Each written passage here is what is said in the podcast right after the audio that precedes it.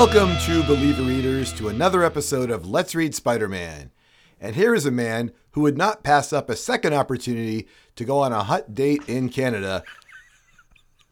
My available friend Eddie. How are you today, Eddie?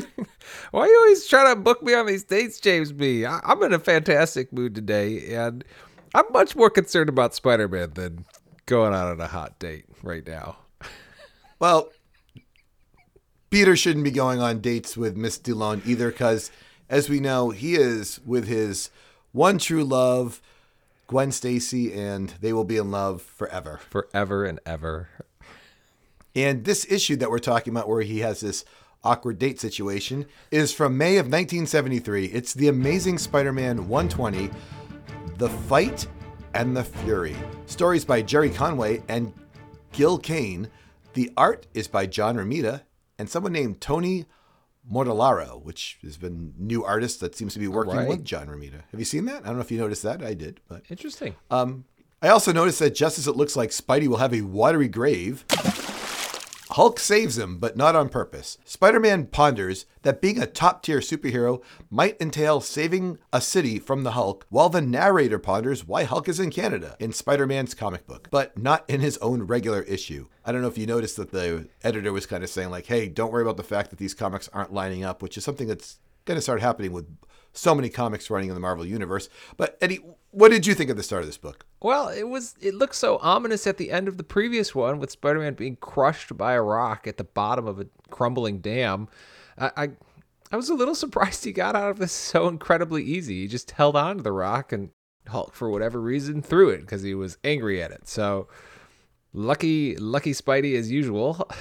And Lucky that Hulk uh, likes to throw things around. toss him around whenever, you know, is in his way. So he got lucky. Since Spider Man is all set and you have to worry about him, the shift to the other plotline begins. Peter has photos of the Hulk. He wants to get to the Aunt May mystery of Jean Pierre Rimbaud. Um, if you remember, that's a carryover from the previous issue. After calling Gwen and hearing that Harry is back into drugs, he switches to Spider Man and realizes he's being tailed by one of Doc Ock's goons. Uh, before he can get any answers, Thunderbolt Ross shows up again, asking questions about the Hulk and accusing Spidey. Spider Man deals with their nonsense and returns to the Aunt May mystery. It seems like um, Spidey, when he webs up this goon, that he's going to fall to his death in an hour. You'll find the ground. I, I just thought this was remarkably dark for Spidey. Like, he doesn't usually, you know, threaten people like this. He actually says something like, unless the police save you. I think Spider Man's implying that the police will get him. yeah, I, I know, but like, well, you can't. Don't sweat, pal. In an hour, that webbing will melt, and then this is after he's quite a ways away. Then you'll be on the ground again, and then he says, "If Ross and his men don't free you first, but. I don't know. It, it's giving me some kind of dark vibes. I guess it's combined with the angry looking Peter Parker as he changes out of his Spider-Man costume. Not not my cup of tea right there. Um, It didn't bother me at all. I really didn't think Peter felt that this guy was good. He did first, didn't he first throw him off the building though? Like he Yeah, was that's going to kill that- him. combined that part that, there was a little more threatening. And then he webbed the guy up and said, you know, the guy's like, I'm not going to talk. He's like, I'll throw you off the building. He's okay, okay, I'll talk. Yes, and this webbing in an hour does does Spider Man's webbing really still melt off in an hour? Because I don't believe it anymore. There's a lot of inconsistency with this hour melting webbing. I, I, number one is like webbing up his clothing in a little sack somewhere, and then he goes off to do whatever. There's no way he's gone for oh, less than an hour when he does this. I, I'm getting kind of tired been- of this idea. I think it's been mentioned a few times lately about the webbing only having an hour lifetime or or a two hour lifetime, whatever it might be. So I think it's been coming up a lot lately, and now they're trying to, like everything else, find out how it works. Like how's the spider sense going to work? How's the spider tracker going to work? What's going to be? You know, and this is a new thing they're kind of playing with. If they just left it ambiguous, I'd be far happier because then I wouldn't even have to be reminded that it doesn't seem right. So Well, one thing that's not ambiguous and to you apparently doesn't seem right is that Peter heads back to his date with Miss DeLon, who actually calls it Eddie a date. they jump in a taxi and speed along on their way to see Mr. Rimbald to solve this mystery. But in an unrealistic plot twist, the Hulk shows up again and wipes out the car, tossing Miss Stallone and the driver into unconsciousness. Spider Man, of course, then battles the Hulk, dropping the term Ralph Williams, which is a dated reference to a composer who, ironically, looks like Alfred Molina. Finally, the Hulk leaves, and Mr. Rimbold is ready to tell Peter Parker the big secret when.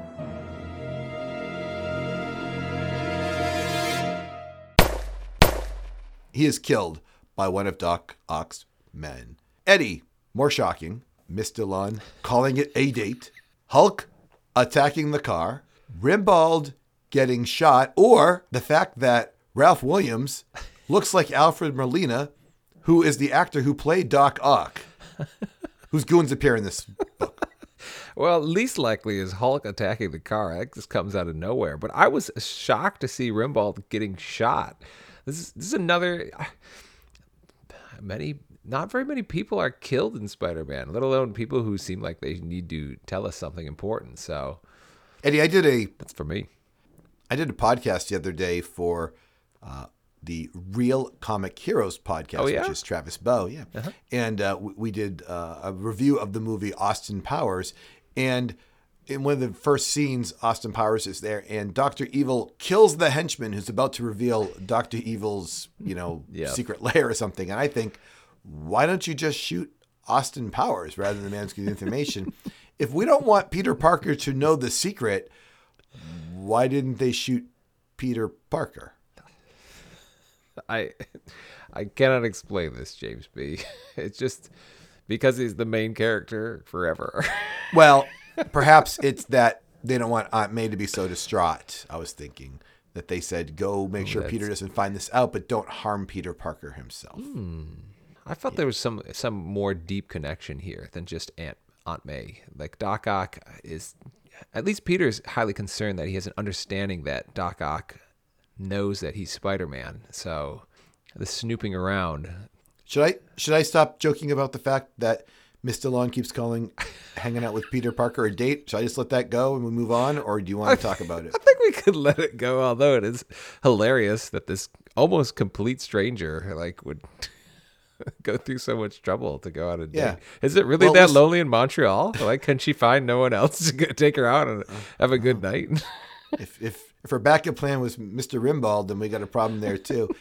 well, listen, she should just say like, "Listen, it's issue 120. I know you're, I know you got to negate, you got a hookup.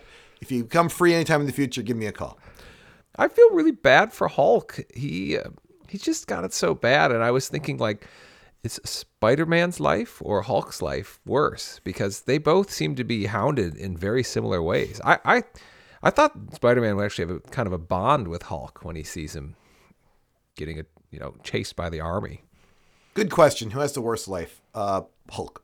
There you go. Yeah, I gotta say it's it's Hulk. Hulk can't understand anything. That's why I feel so bad for him. I so much trouble reading. But Also, even though he is not very good at it, Spider-Man can attempt to quit being Spider-Man. Right. We've also seen him make decisions like, "I don't want to arrest this guy. I don't want to get involved in this particular situation." Hulk doesn't have choices. Hulk just hulks. You know. that's it. He just hulks around. Poor Hulk. Yeah. Although one thing good for Hulk is that he has an app. You know. what would Hulk do? true?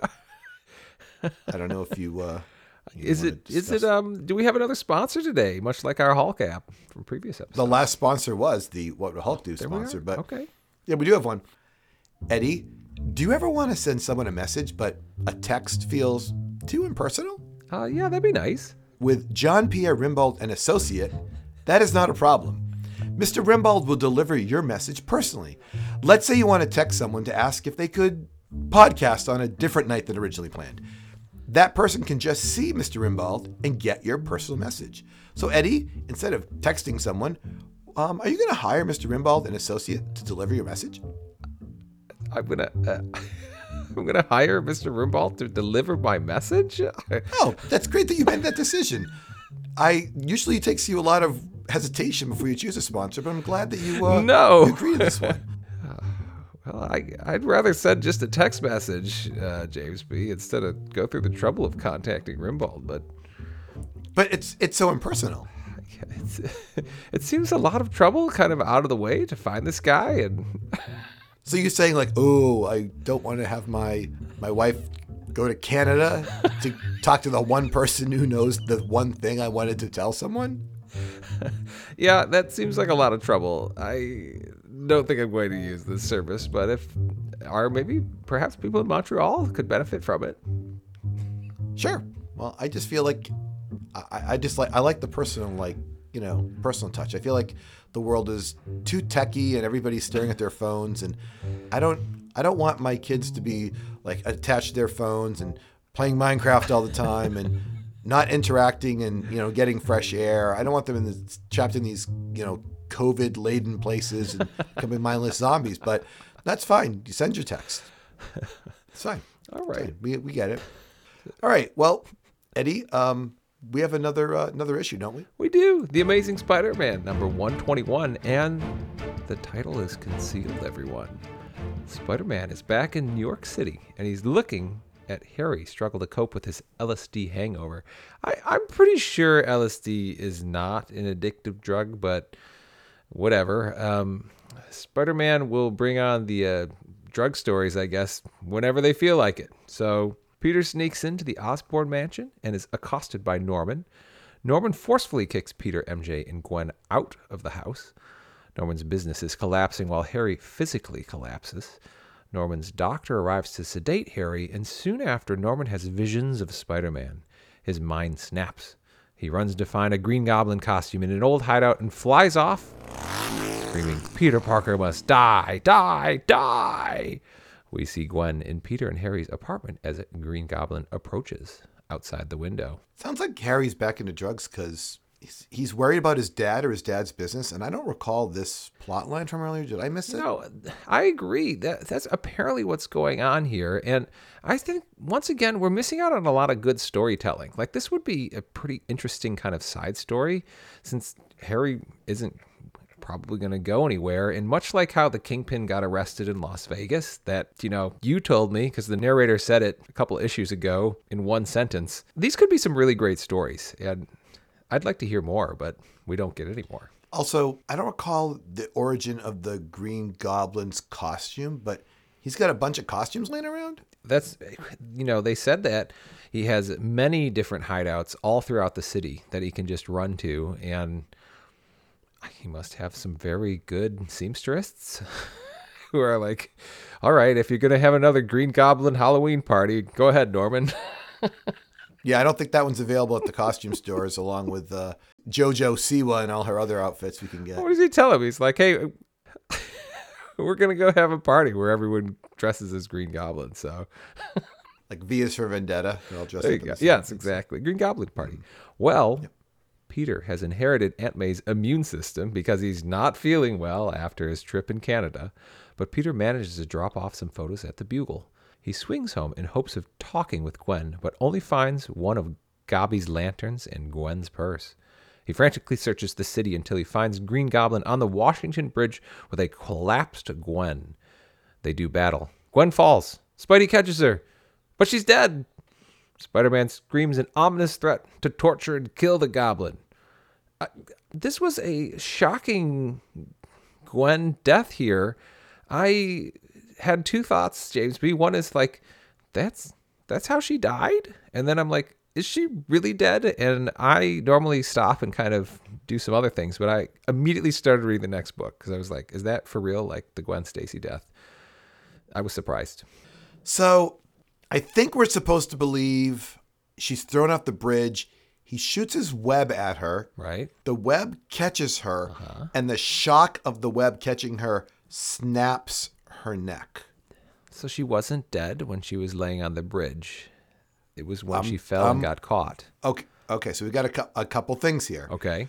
That's what I feel like. We never see her on the bridge awake at all. No. You don't know how she's unconscious from Gobby. Right. It doesn't say that he punched her, he, tri- he tripped her, he choked her, he gassed her. We don't know, right? Yes. And the goblin says something like in a panel or two later, anyone falling from that distance would die, which I recall if you fall in real life from like a plane, you have no parachute. I've been told there could be like an urban legend that you would die of a heart attack as you're falling, you know.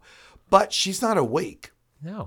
So I think we're supposed to believe her neck snapped when he used his web to catch her, which is going to be important later when he makes an argument in the future books, like, you know, that he killed her. And there's different ways of looking at did he, did Spider Man, is he responsible for her death, you know? Oh. But if you look at that panel, the web's hitting her and it says snap. It says snap is the word Oh snap. yeah. Oh, neck. you're correct. So that So I think her she's her neck, neck, is snapping. Oh. breaking from oh. the, but she's unconscious when it happens. It's not like she's screaming. That is a pretty important sound effect in that little tiny spot on that panel. It's very small. yeah. I was so baffled by this. It is such a weird death, um, considering every other murder in Spider-Man has been very overt. You know, like there's the gun, it's pointed at the person, shoot. and this is like unconscious Gwen falls and then dies from the fall. I, You know, I don't think Doc Ock kills the brother. I don't think the king does a kingpin kill Foswell. Is that one of Kingpin's men? You know what I'm saying? Yeah, it's one of it's one of Kingpin's men when he, he like sacrifices himself for Jay Jonah and saves Jay Jonah in that little right scene there. But I don't think they ever have. They haven't yet had one of the major villains murder someone outright because it makes it kind of touchy about Spider-Man. Like, right. You know, hey, can Spider-Man avenge the death of someone? Yes. It yeah. But which will come up in the in, in the next book, of course. Yeah. D- did you see the cover? Oh, it's got all the um faces. he, he's on his, you know, he's swinging into a situation where there's nine giant portraits, and it says, "Someone close to me is about to die. My spider sense is never wrong. Someone I cannot save, but who?" But there's no good reason to assume that either Gwen or MJ Harry or Jay Or- Jonah. or Jay Jonah would die. Yeah. Okay, Harry and the drugs, and maybe Joe Robbie, maybe, but there we, you know, but definitely, and the people who aren't going to die, uh, you know, Gwen, Jay Jonah, and, and Mary Jane would lead would lead the thing. So it's it's an, it's a cover that isn't you know isn't really realistic, but it the cover is true. You know, some one of those people does die Yes. in this issue. So True. That's that. It's, Boy, it I mean, it just I find it quite shocking that it would be Gwen who ends up, you know, being killed off out of all these characters because I, I don't know, like if it was particularly in vogue at the time, but I just think main characters like a giant plot twist like this, the love of Peter Parker's current life and really super involved uh, in this story it's it's such a huge turn of events, I guess. I, I knew it was gonna happen, but I still was super surprised. So Yeah, imagine if imagine if you didn't know it was going to happen. wow, I, I it would be stunning. That's why I didn't really I mean, I think that's why they wrote the death the way they wrote the death, because it really to me alludes that how could she possibly die like that in such a vague kind of ambiguous way? And it just didn't seem real at the end. The whole book seems kind of unreal. So That's right. Um, was there anything? Uh, I, I'm really tired of Spider-Man being sick and being sick and fighting. Uh, you know, in this case, the Goblin. He says in this, you know, my cold's making me so dizzy I can hardly keep my balance. Don't dare try anything tricky. This he just has. I know I made a joke about it, like an immune system like Aunt May, but like he's arguably more sick than Aunt May. You know, all time at this point because this is like what are we going to say like the seventh time he's been trying to fight someone you know with a cold or the flu yeah, he's. You're right. I mean, we've. You're right. He's almost as.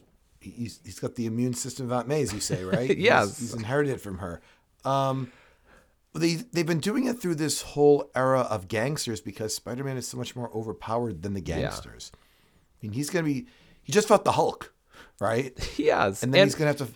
yeah was he fights the Hulk. You got to like dumb him down to handicap him, so he has a chance to be fighting other people. And also, it's important, I think, that he's sick while he's fighting the Goblin, because then when he fails to save, you know, when he fails to save her, he's got like a little bit of a like Spider-Man can't even save a person who's falling. I'm uh-huh. like, well, he was a sick Spider-Man. That's why he couldn't quite save Gwen effectively. Hmm.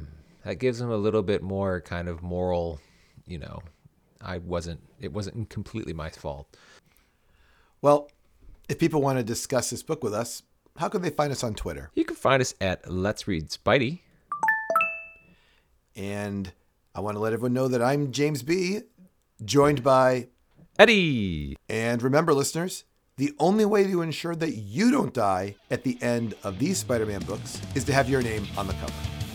Goodbye. Bye.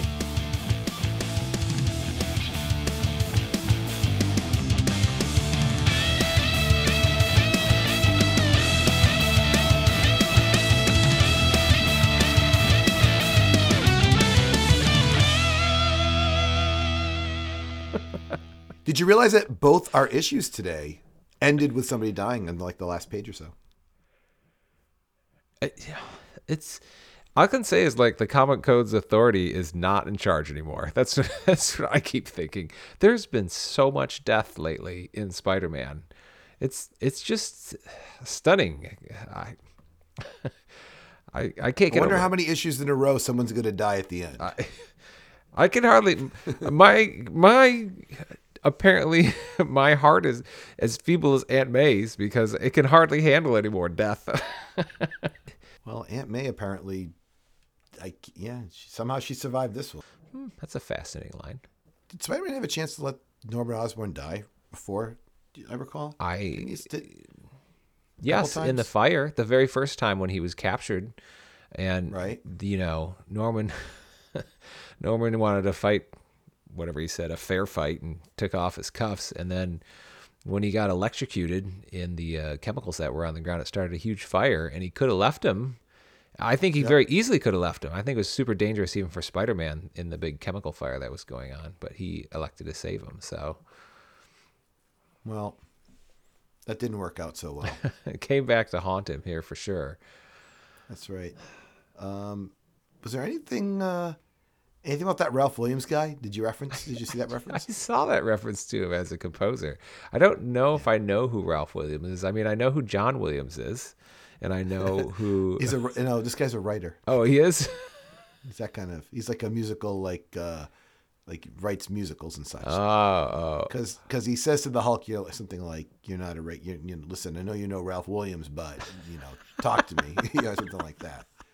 That's what he's saying. great dated reference. Yeah, that's what I, I feel like we should be trying to find those weekend. But I know. I yes, I agree.